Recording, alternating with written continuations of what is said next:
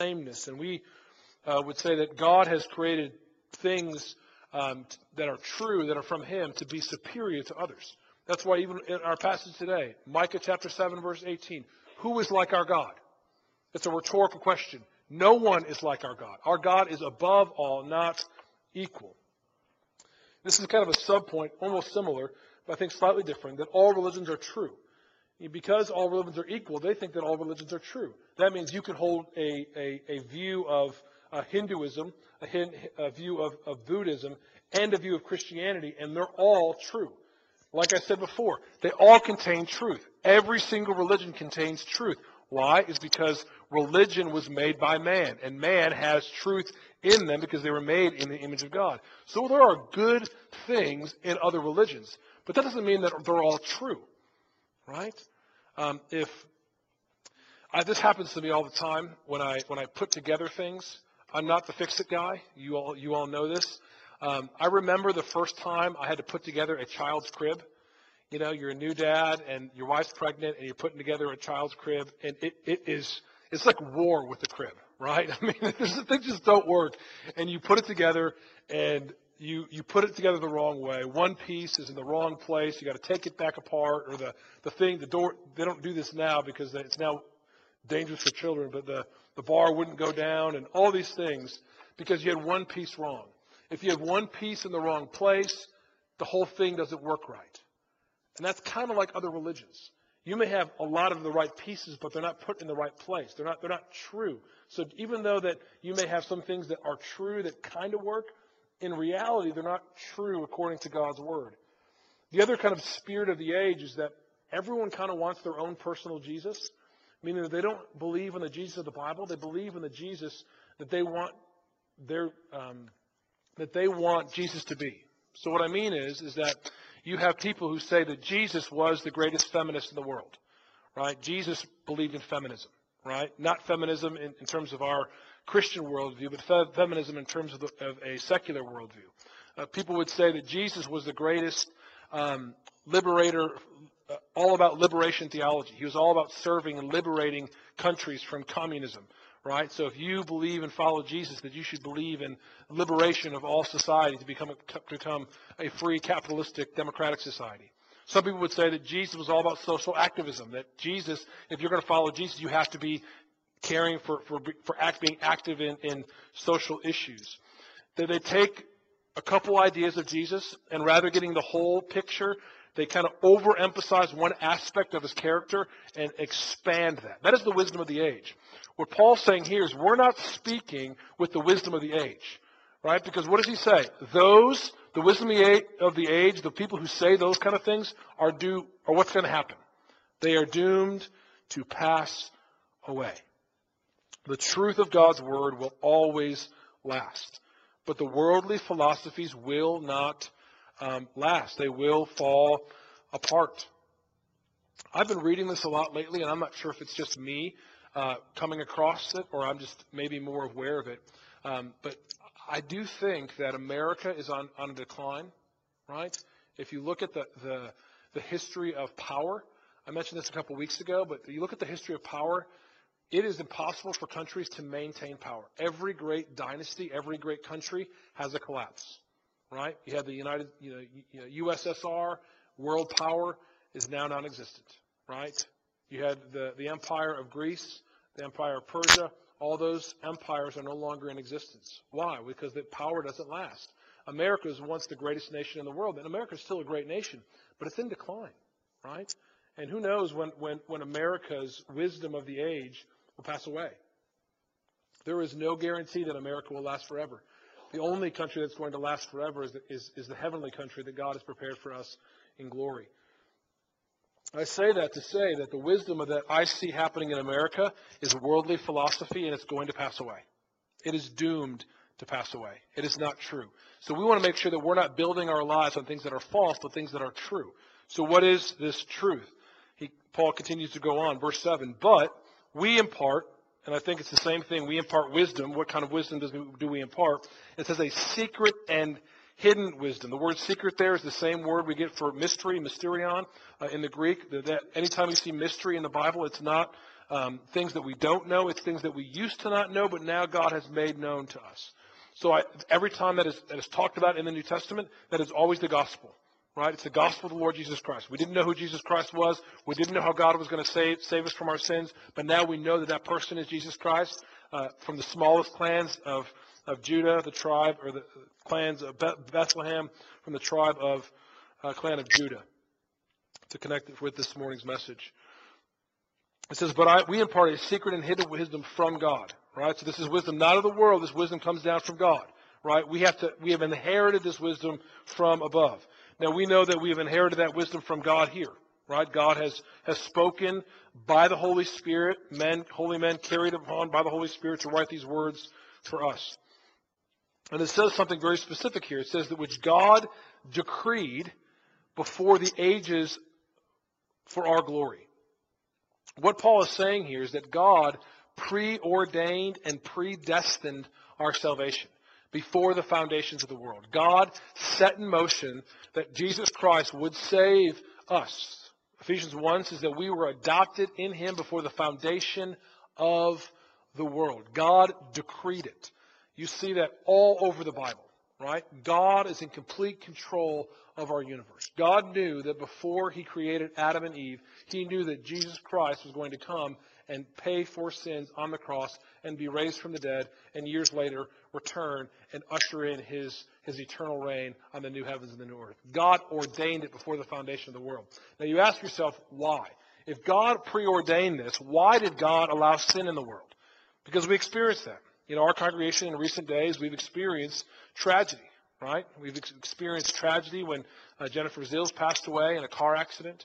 Uh, we, we, we experienced tragedy of of, of, of loved ones going to be with the Lord. You know, we, we experience tragedy and heartbreak, and we ask God, why does this happen? Why is there fractured relationship? Why is why is my, my body not feeling the, the way it used to? Why, God? Why did you allow sin in the world? And, and sometimes we have to say, we don't know. We don't know why God has, has created the world the way He did. But we do know this, that we, He created it for His glory. And that we know that, that in, in some way that God redeeming a sinful and cursed people and a sinful and cursed world would bring him more glory in the end. That's what God is saying. That this way, the death and resurrection of my Son to redeem all humanity, to reconcile all things under Christ, is the way that he gets the most glory. So we don't know how and why all that works out, but we know that it's true because it's in God's Word. That's why it has happened. So it says here that God has decreed before the ages for our glory. For our glory, it says. It's crazy, isn't it? That, that God has given us glory because we now share that glory with God. We will reign with Christ for all eternity. He's going to go on and share that in um, chapter 6. Verse 8. It says, None of the rulers of this age understood this. And I think he's probably speaking specifically of Caiaphas and Pilate here. Uh, for if they had, it says, they would not have crucified the Lord of glory. Uh, some commentators would say this is the highest title that Paul gives uh, Jesus in all the epistles the Lord of glory. But it says this Lord of glory, the one who had all glory, was what? Was crucified. Now, these rulers did not understand the wisdom of, of God, so they, they, they, they killed Jesus Christ, right? They crucified him on, on a cross. Well, we know the, the wisdom of God now, right? We know that Christ had to be crucified. He had to be rejected. He had to be forsaken and then rise again so that we would have that hope, right? Because that, that's how God solves his riddle. That God is compassionate, slow to anger, that his anger is not going to be against us forever. Why? It's because he takes his wrath and he pours it upon his own son so that we can experience his favor and his, his pleasure. And then look at verse 9. As it is written, this is what no eye has seen, no ear has heard, nor the heart of man imagined what God has prepared for those who love him. I've always read this verse, um, probably until a couple of years ago, and I always thought that was that was that was present tense, right? That no eye has seen, no ear has heard what God has prepared for those who love him. thinking that we can't really know what God has prepared for us. We can't really know what God has, has, has done for us in the future. But if you notice what the, the way the verse goes, look at verse 10. It says, These things God has revealed to us through his Spirit. God has prepared us. He has revealed to us what's there for us. Not all the details, right? We wish we had more details of heaven, but not all the details, but a lot of them, right? That we get to, to be in, in, God's presence where there's no more pain, there's no more crying, and there's no more death. We get to be gathered with all the saints throughout history, working for the Lord in His glory. Gathered around the throne, people from every tribe, tongue, and, and nation. We know that we are going to see Christ face to face, right? That's why I love that last, the song we sang this morning, I Will Glory in My Redeemer.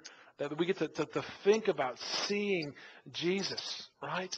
To falling at his feet, to touching his now scarred hands and his, and his feet.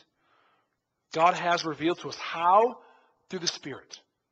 Everything that you're going to see here in the text, the only reason that we can know the gospel is because the Spirit of God has revealed it, right? The, the, Spirit of God is the one who reveals these things for us. So, number one, we want to glory in the, the Spirit's message. Number two, the glory of the Spirit's mind. The glory of the Spirit's mind. Look at verse 10 again. These things God has revealed to us through the Spirit. For the Spirit searches everything, even the depths of God. It's kind of a, a, a weird way of saying it. We know that the, the, the, triune God that we serve, Father, Son, and Spirit, all are, are one. And it says the Spirit searches even the depths of God, meaning that, that the Spirit reveals God to us, that He searches and figures out things that can be revealed to us. And of course, the Spirit knows all those things, He's trying to draw things out for us. Verse 11 For, you, for who knows a person's thoughts except the Spirit of that person which is in him? So also, no one comprehends the thoughts of God except the Spirit of God. We know this, men, don't we? We can't really get inside our wife's head. what are they really thinking, right? Uh, we know this. You can't know what else somebody else is thinking unless they reveal it to you. Now, you could guess. You could have an observation based on past experience and, and facial expressions. But I look out there at, the, at, this, at this crowd tonight, and I have no idea what you're thinking. Some of you may be thinking, will he stop talking.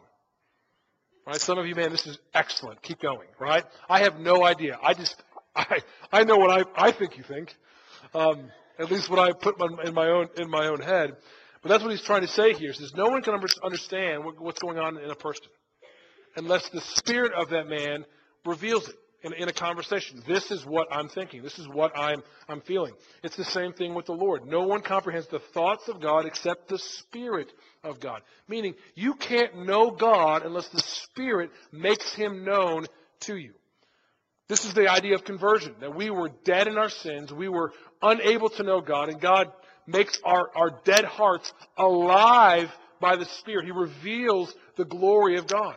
This is why when we, when we preach the gospel, to some it's foolishness, and to others it is the wisdom of God. That only happens by the Spirit, right? Every week I try to make you feel sinful in the things that you're doing sinfully throughout the week, right? I want to draw that out for you. I want you to look upon your sin of this past week, and then I want you to see that all that sin is cast into the depth of the sea. And I want you to marvel at the glory that Christ has done for you, that he has taken all your sin upon the cross, that you will never bear any sin ever again because it has already been paid for. Right? How glorious is that? I don't want to make you look at your sin as being small. I want you to make your sin as looking big, and then I want you to see even how big the cross is in your life. That is the picture of the New Testament. Look at verse 12. It says, For now, now we have received not the Spirit of the world, but the Spirit who is from God. So what we have now is we have the Spirit of God that teaches, illumines, guides, and comforts us in the truth of God's Word. So when we are confronted with the wisdom of the age, or the wisdom of God, we know what is true and right because the Spirit reveals that to us. You've had those moments when you've been maybe in a conversation and you're not exactly sure, but you're like, just something's not right here. Something's not right. When the Spirit reveals that in time. Well, we're going to look at here in a second in terms of how do we know that. It really comes down to the Word, you know, uh, the Word of, of God. Let me just finish here, verse 12. It says, But the Spirit who is from God, that, the purpose, we might understand the things freely given us by God. What has God given us? God has given us Himself, right? And through the Spirit, He reveals to us what we really have in Christ. You know that great prayer that Paul has that I pray that, that the saints would understand how wide the love of God is, how deep the love of God is. He wants us to know what God has given to us. And by the Spirit, He does that again and again. Now, how does the Lord do this? How does the Spirit reveal these things to us? Look at verse 13. It says, And we impart this in words, not taught by human wisdom, but taught by the Spirit, interpreting spiritual truths to those who are spiritual. Verse 13, and we impart. In God's economy, how God has chosen to give his, his word is through teachers. Right? So there's two things there. We start with the word. First, what is being uh, taught? It's the word of God. Right? We want to make sure that the Bible is taught in all our uh, all the, the, the, life of our church. Sunday school, children's ministry, uh, our children's church, that, that, when the kids leave, we want them to hear the Word of God, uh, which they did this, this, this day. Uh, we want that to happen in our, in our meetings that are happening upstairs right now with our college students, when we have college Bible studies, when we have when our seniors meet. We want the Bible to be everywhere. And God has given us tremendous teachers in this church. Right? There's, there's tremendous knowledge and wisdom in our Sunday school classes. And I'm, I'm talking from our seniors all the way up through our, uh, from our kids all the way up through our seniors. Right? God has given tremendous wisdom in our church. How, how great was it to, to have Lois Scott here? And, you know, she called me this week and she said, Pastor, you know, I just can't, I fell this past week and it was an accident, but I'm just worried that, you know, I'm going to fall again and I really need to be careful. And my kids have been begging me to stop driving 20 minutes from Fort Mill to, to Park to teach Sunday school. I love it. I hate to, that I'm not going to do it, but I really think that they're right. I just, I shouldn't do it. You know, I'm going to miss teaching. I taught Sunday school for 70 years, right? And she just loves the Word of God. And how encouraging is it that we were able to celebrate that with her, right? To know that when she pored over her lesson on a, on a Friday night or on a Saturday morning, and she was able to teach God's Word to God's people. That is a beautiful thing. So can I encourage you, to those who are teachers of God's Word, to rejoice in that? Those of you who teach our kids, you're shaping the hearts and minds of our children. You are giving them God's Word, right? You are implanting the deep things of God in their heart by the, by the Spirit of God, that He has this kindling to work the truth in their life, right? I mean, it's amazing what happens when you teach God's Word. And God has given you that passion, right? Teaching kids is not lesser ministry, right? You, are, you, you have the most precious thing in, in the eyes of God. You have the hearts of His children that you get to form, to nourish, and to cherish. What a blessed gift. And those of you who teach, teach, our, teach our adults, praise God for your faithfulness. Continue to labor, right? Week in and week out. I'm so thankful for Lindsay. And Lindsay will always tell you that he doesn't teach, he facilitates right? But you teach, brother, right? You're, you're teaching God's word through through facilitation, we'll call it, teaching through facilitation. Praise God that when I first got here, um, I did a class on systematic theology. We read a, a giant book by Wayne Grudem, over uh, 1,500 pages, right? And uh, I did the class for 18 months, and there was only one person who never missed a class, Lindsay Waldrop, right? Now, me and Lindsay, we went toe to toe a few times in that class. Um, but he read 1,500 pages so that he could become a better Sunday school teacher. Right? That is the kind of maturity that we have in the life of our congregation. Praise God for it. That he brings teachers um, to teach others. Right? That's why we, we read that great verse in Ephesians chapter 4 that he has given pastors and teachers to the local church to bless them, right? To encourage them that they can become mature in Christ. So one of the things that I want to do here is I want to have more of those teachers. Right? Right now we have one pastor. I kind of alluded to it again this morning, but I pray that I'll lead you through a process on having multiple pastors who love God's word, who can model God's word, and who can teach God's word. right? I believe that the Lord has, has blessed me the, with the ability to communicate and to teach, but I'm not the only voice that God's people should be hearing because I'm one man. But having a plurality of those people teaching and blessing God's word, blessing God's people through the word is, is powerful.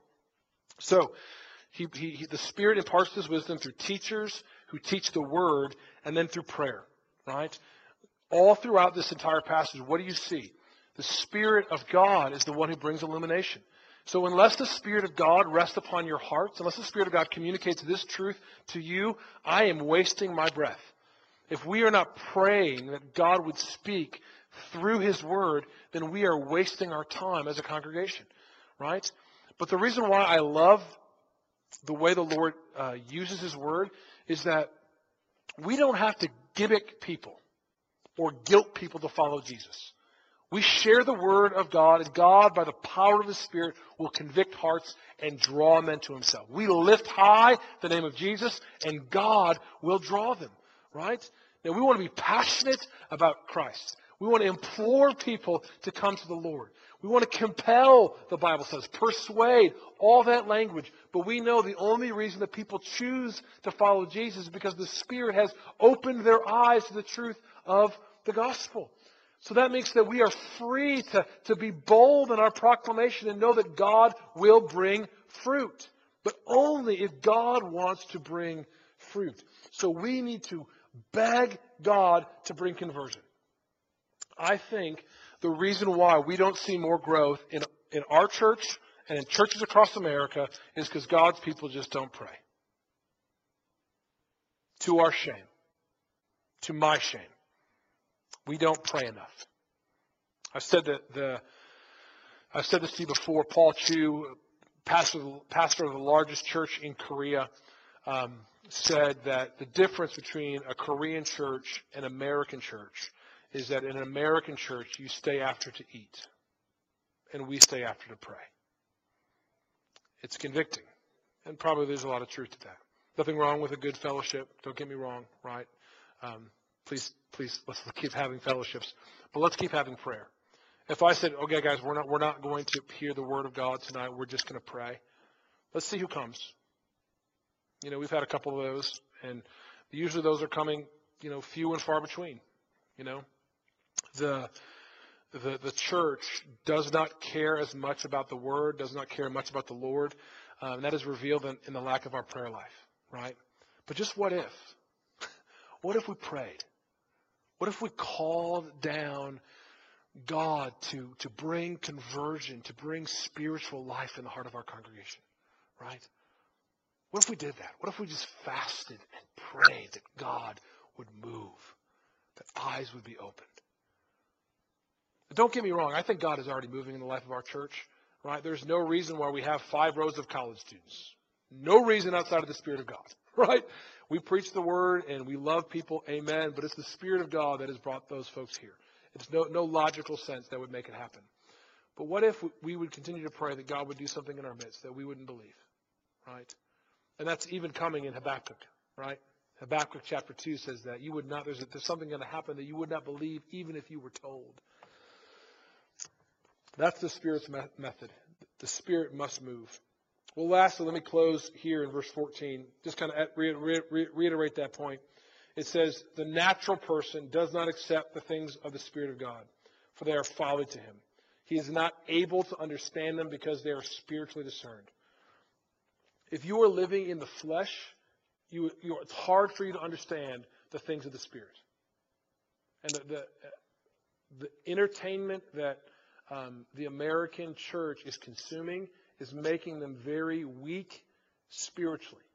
Right? They're being filled with carnality week in and week out, and they are not able to, to, to hear the Spirit of God. Right? Now, the Spirit of God will, will, will work to them, but we have to be spiritual people if we are going to hear spiritual things. You know, I think that we have to, to, to, to we want to dive deeper and deeper and deeper and deeper and deeper into the text of Scripture. But there's so much out there that is vying for our time and attention that I think that there's more natural people in churches than, than spiritual people. So the Word of God doesn't affect our hearts as much as it, it could uh, because we're not prepared uh, week in and week out as we, when we gather. but very, very, the one who does not know Jesus is the natural person. And that is everybody who is born. Everybody who's born is natural. The natural person has desires that are set against God, and their heart must be transformed by the Spirit. And we believe that happens. That happened to all of us in conversion. We must be born again. When we, when we first believed upon Christ, we were born again. Let me just say this. There is not two kinds of um, Christians here. Some uh, groups have taken this passage out of context. Um, I think maybe common day Pentecostals will do this. They'll say that you have to have two experiences, that you make an initial decision of Christ, and then you get born again by the Spirit, right? You have the baptism of the Holy Ghost. Well, when you give your life to Christ, the Holy Spirit makes you alive. You have the Holy Spirit living in you, right? Now, you may not see everything because you're young or your, your eyes aren't focused on, on the Lord uh, in certain ways, but there is no second giving of the Spirit, right? There is the giving of the Holy Spirit at conversion. And you are baptized then. And you are sealed unto the day of redemption. Right? And then you can understand the things of God. Because you wouldn't even believe in, in Christ if it wasn't for the Spirit. It makes no sense in the natural world. But in the spiritual world, it makes all the sense. Let me close with this the glory of the Spirit's Messiah. The glory of the Spirit's Messiah. Isn't it amazing how good Jesus is to us? Uh, I am so encouraged uh, when I pray with some of you. Uh, the beginning of your prayer usually always begins with, I love you, Lord. Right? I love you, Lord Jesus. Look at verse 16. It says, For who has understood the mind of the Lord so as to instruct him? That's a quote from Isaiah 40, uh, 13. It's a wonderful uh, passage. Isaiah 40 to Isaiah 65 is just a wonderful um, calling of the, the glory of heaven all these great prophecies. Um, but it's implied who, who, can, who can tell God what to do? who has understood all that the Lord is doing? But then it says, but we have the mind of Christ. So Jesus didn't just die for us. He didn't just, he wasn't just raised for us, but he actually sent the Spirit of God in us to give us his mind of how to think and how to live in this world. Absolutely fascinating that God Himself, maybe this is one of the reasons why that He had to declare this from, from time, from age, before the, the world uh, began, is that He wanted us to have the mind of Christ, to have God actually dwelling inside of us by the power of the Spirit. So we know God. God is intimate and God is personal. We know God. Why? Is because God became one of us. He became our Emmanuel, God with us. So we have his mind. So if we open his word and we pray and we ask the Spirit to reveal things to us, we know what Christ, Jesus, would want us to do. We know how he would want to want us to live and how he would want our um, how to direct us in the choices in this world. So I, I think as, as a takeaway, church, we, we don't want to be naturally minded. We want to be spiritually minded. And I think how do we do that? Uh, I think that we have to take a good hard look at our lives and ask ourselves, am I being more natural or more spiritually minded? And then make those changes in your own life, but then bring people along with you. Because remember that the, the purpose of the church is not just that you would be kept safe. That's part of the job, is that you would be kept safe in Christ, that you would guard the good deposit that has been entrusted to you. But it's also that you would help others guard the good deposit, that you'd help others not be natural but be, be spiritual. We're all called to become, come together in this, that the Spirit of God would open our eyes, that we would live differently in this world. So if you think people in this church are living more spiritually minded than you, hang out with them. Sometimes the best thing you can do for your Christian walk is to hang out with people who are more heavenly minded than yourself. And when you do that, you become more heavenly minded.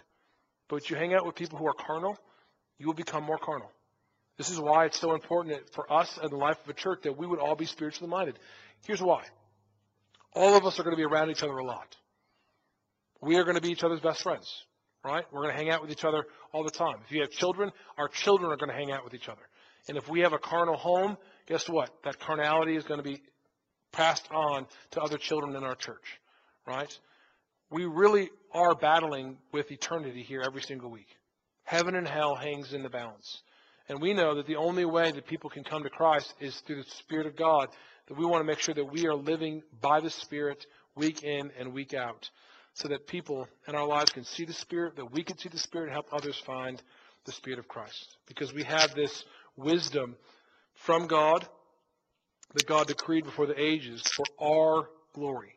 That one day that we would uh, leave this world and be united with God in His presence forevermore. We praise God for Christ. Let's pray in His name. Heavenly Father, we thank you for the Lord Jesus who, who sanctifies, who transforms us uh, by His grace. Oh God, I pray that we would not be um, carnal Christians, that we would not be naturally minded, God. We know that the natural mind cannot understand the Spirit of God. And we know in this passage, God, the natural man is those who are lost. But God, we don't want to live uh, as those who have been born again and yet full of the world. So, God, I pray that you would convict our own hearts. God, that you would give us the discipline to practice new routines and new habits to, to change um, our, our mindset, that we would be taught by the Spirit.